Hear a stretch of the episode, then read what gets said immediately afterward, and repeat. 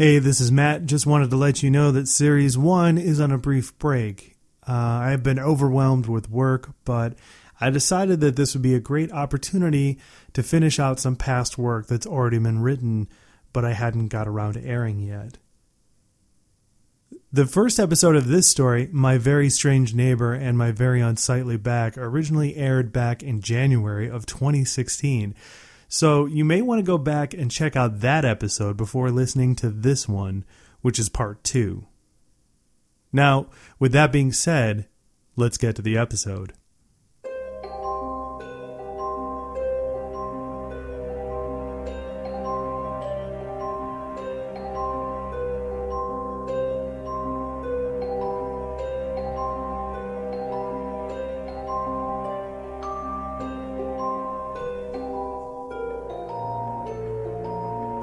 Welcome to Distinct Poplar, a twice monthly audio fiction series written and narrated by Matt Herzberg from www.distinctpoplar.com. This episode is titled My Very Strange Neighbor and My Very Unsightly Back, Part 2.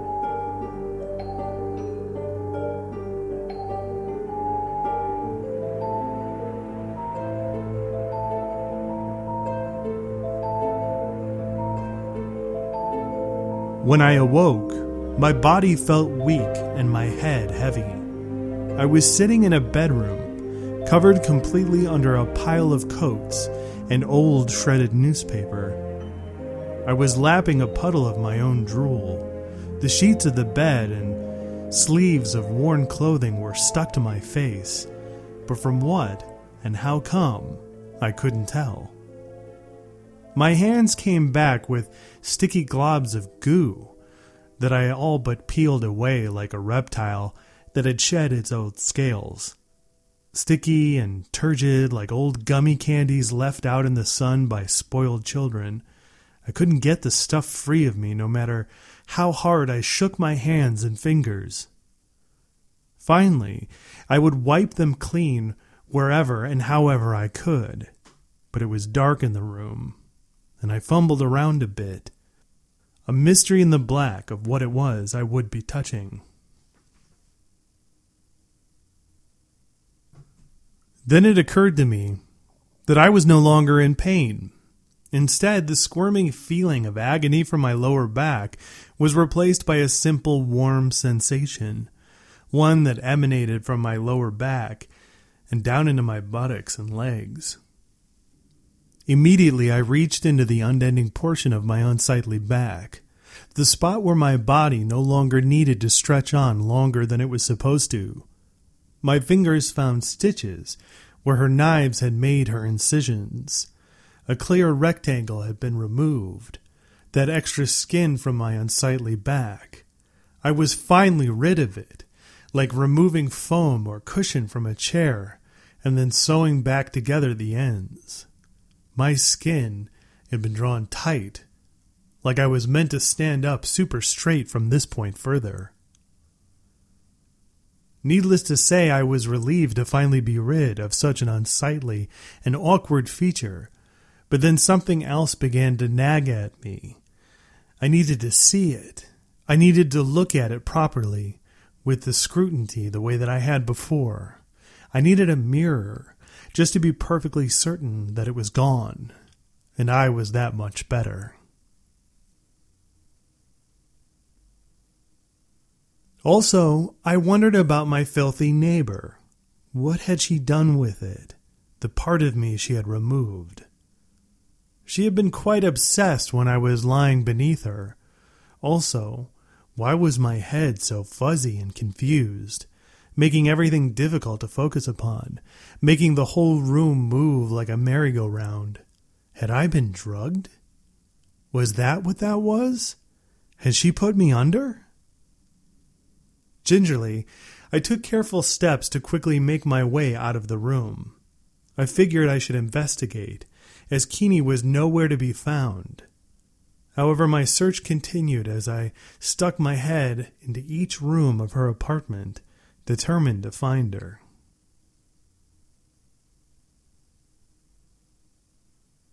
Let me just say, yes, her place was very filthy. No matter where I went, I was always stepping on something garbage and refuse and remnants of her scavenging expeditions. This was just the stuff on the floor, too. On her walls were lashes and netting and very old coils of rope of all sorts and of all kinds. But for what? I ask. But for what? From another room at another end of the apartment is where I get my answer. A far off room that I hadn't noticed before when I was stumbling around, trying to keep my head straight. Not words, nothing spoken, nothing said. The sound I hear is a rapid ticking or clicking or clacking. Tick, click, clack. Tick, click, clack. Tick, click, clack. It's very faint, and there seems to be another sound that goes along with it.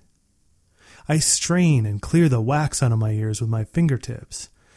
Then, in the silence, I hear it an off putting and muffled giggle. Keeney's sick laughter.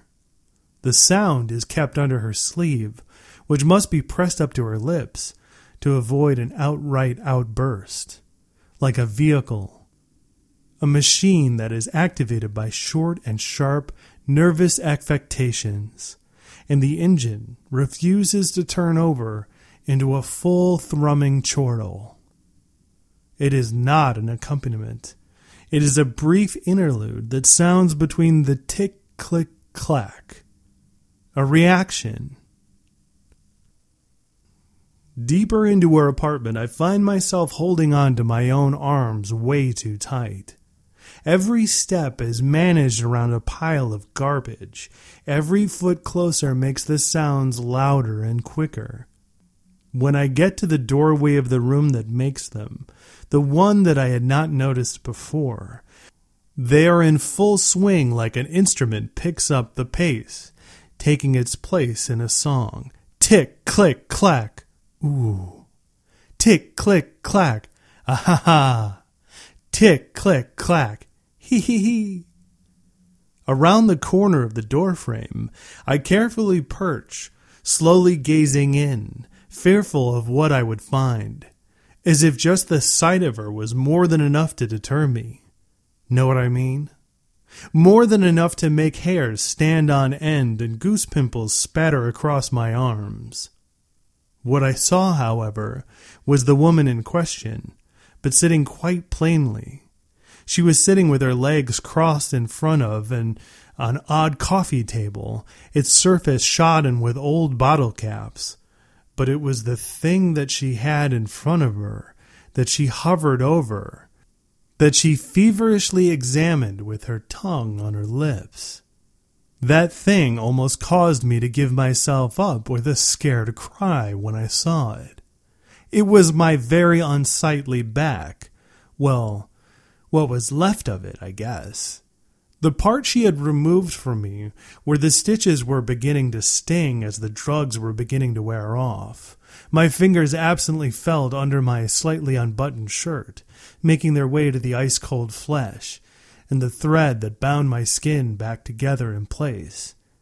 It was as if I could feel the absence of it, the phantom pang of something missing, and that something was a blob of flesh, like unformed pink clay or unkneaded dough, and it languished at the bottom of an earthen bowl on that bottle cap table.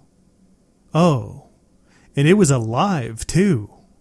That filthy neighbor of mine hovered over it intently, curiously watching it quiver in response to her poking and prodding. The metal rusting dental instruments that she'd probably found in a dumpster, well, she used them like a mad scientist, a twisted soul who delighted herself in sick experiments of this strange caliber. But the sound? Where did the sound come from? As she cooed and tittered at my poor, helpless, unsightly back, the piece of me that was at her mercy. And then came the answer. Keeney held her arms out with hands pressed firmly onto the table and elbows akimbo. She closed her eyes, outstretched her neck, and pointed her chin. Then her unkempt hair began to shudder, that mass of filthy locks that were all haphazardly bound up. It began to move like there was something inside, something stirring.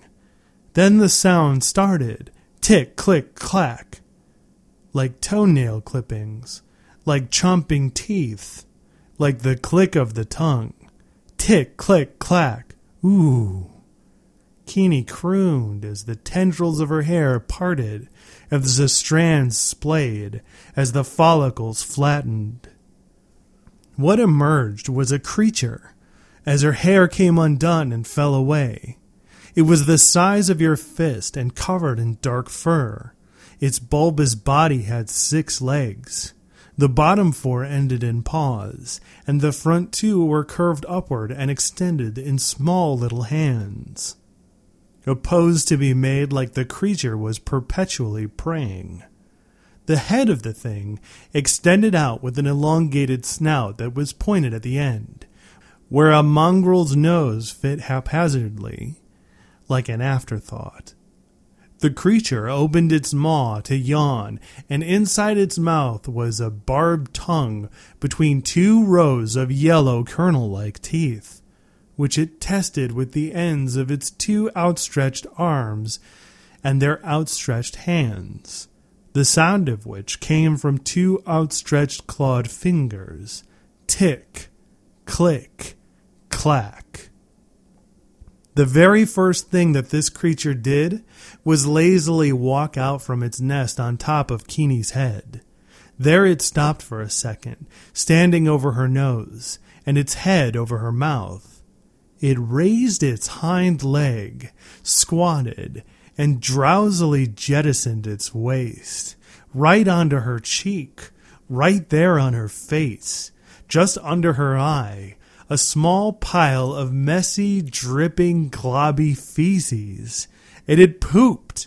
It had crapped right on her face. Keene wiped the mess away, and it smeared across her cheeks from the back of her hand. But not until the creature was safely on its way, sauntering down the rest of her body and onto the bottle cap table. Hopping down from her shoulders, waddling down the stretch of one of her pale arms, all the while making that same noise over and over again. Tick, click, clack, tick, click, clack, tick, click, clack. The noise seemed to be made as the rodent chomped its teeth on its hands and those strange claws, almost like a butcher sharpens its cleaver and a cat licks its lips for a freshly trapped mouse. It's going to feed on my my unsightly back, I thought in horror. The very idea of that strange rat like creature gorging itself on something that came from me, even if it were a pound or so of flesh, it was still my flesh. I couldn't bear the idea of the creature creaturing on a piece of me, stuffing my unsightly back into its maw and choking it down its throat, pushing it to those awaiting rounds of teeth with those pink hairless fingers on those pink hairless hands. It was so like a person, so very much close to my own hands, as I couldn't help but examine my own palms and fingers, the thought of which made me sick to my stomach. However, it was something more than that. It was my unsightly back that this thing was intent on feasting upon. It was good that I began to back out of the room and back around the corner. The nausea made me weak, and I needed to retreat from this horrific scene that was about to take place. But it didn't come. The creature never even nibbled on my very unsightly back. Let's go, my sweet, my little fire truck, which must have been the creature's name, because it clicked and tacked and ticked even faster. What a horrible name for a beloved pet. What is wrong with adults? Anyway, I could hear a chair scuff across the floor and the creatures tittering in delight. Let's go get your brothers and sisters ready, remarked Keene. Let's get them ready for the feast. I'm not sure what that meant exactly, but now I knew there were more of them, more clicking, ticking, tacking, that noise. It would drive me insane if I was forced to hear it in orchestra. Well, what about me? And what about me lying down in the other room on my face? What happens when she decides to check in on me and finds me missing? Never mind that. What happens when she finds me now, as they were coming right for me? Then I did what I didn't want to do, but what I needed to be done to avoid being spotted. I hid as she walked right past me. I disappeared into a mound of garbage, just laid back into it, and it enveloped me like it was a soft and yielding foam. It was as if I was resting on a pile of sofa cushions that swallowed me whole, a smelly, sticky, sharp, and rusting pile of sofa cushions, if there ever was that sort of thing. I felt trapped within them, and the mound held me in place, swallowing me completely within it. When Keeney passed by, when I was done holding my breath, when I was sure she was gone for a while and the seconds counted became minutes in my mouth as I whispered them aloud, then and only then I emerged from the refuse pile and made my way into the next room. What I found there was difficult for me to comprehend at first. It was like a bright shining wall of shelves that had large plant lamps perched from corner tips and oddly reconstructed ends. Rows upon rows of shelves that were filled with large glass jars that were topped with bright shining metal lids.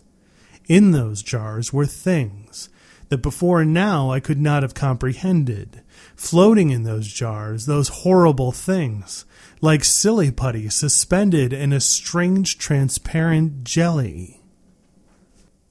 Mounds of flesh were in those jars, mounds of flesh just like my very unsightly back, but different still, and suspended in place, yet very much alive. How did I know this? I'm not exactly sure but I could feel them somehow. The mounds of flesh were alive, and they were conscious, and they were hurt and in pain. They were scared, too, just like my own unsightly back, just like me. It was like I could feel them being afraid, an emanation or a wave that started like a droplet in water and grew larger from the source my own piece of flesh, the epicenter of this wave of fear. It floundered like a fish in the clay receptacle that Keeney had kept it in. I went closer to them, guarding my eyes from the bright light, my hands like a visor as I examined those pieces of flesh. Upon closer inspection, they seemed to be in much worse shape, and I knew why as my eyes scanned the once soft pink flesh that was now scarred and bruised and cut, covered in sick little bruised spots and splotches of purplish yellowish red. There was something on the jars, too masking tape, a single piece, each haphazardly stuck under the surface of each jar, on which was inscribed a letter and a number in oil pencil 4B 1C, 3B, 2A, and on and on and so forth. But what did it mean? She was feeding them to the rat like creatures, the ones that crapped on her face. She was keeping them alive, like catalogued specimens. Some of them were mostly fresh, like my own. Some were much worse for wear, and some were still chewed upon, so much that their exteriors were flayed and gnawed and torn apart.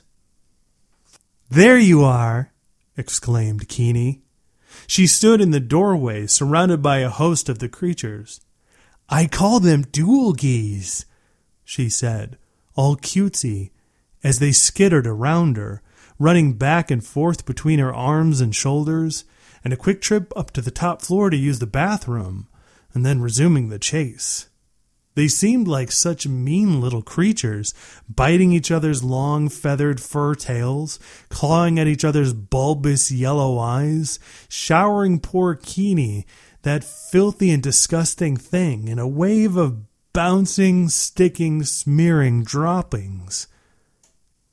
She had dressed them all up in tiny little outfits, each one of them unique, and there were too many to count.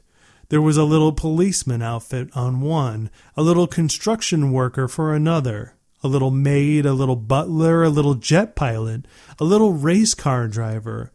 One of them had an apron, one of them had a raincoat, one of them had a poncho, and one of them had oversized glasses. One was a holiday helper, one wore a homemaker's dress, and one, the one that I recognized, wore red painted sides and wheels, and had a long white ladder on its back. Fire truck! she commanded, and the one in question came to attention.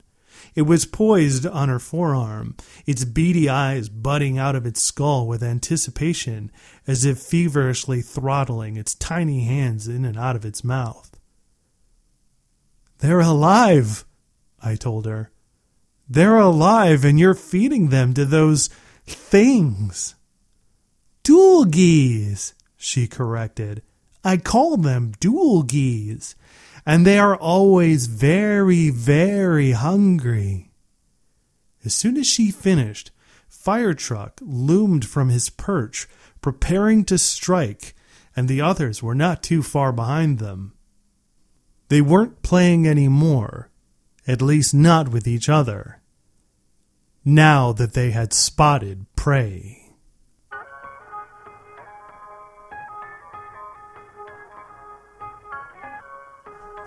You've been listening to My Very Strange Neighbor and My Very Unsightly Back, Part 2, written and narrated by Matt Herzberg, copyright Wednesday, April 11th, 2018. The intro music for this episode is done by Kevin MacLeod. For more information, check the show notes in this episode description. For more stories like this one, as well as ebooks and information about the city that forgot to stay clean, check us out online at www.distinctpoplar.com or through our social media. Just search for Distinct Poplar on Facebook, Instagram, or Twitter. Stop by. Say hello.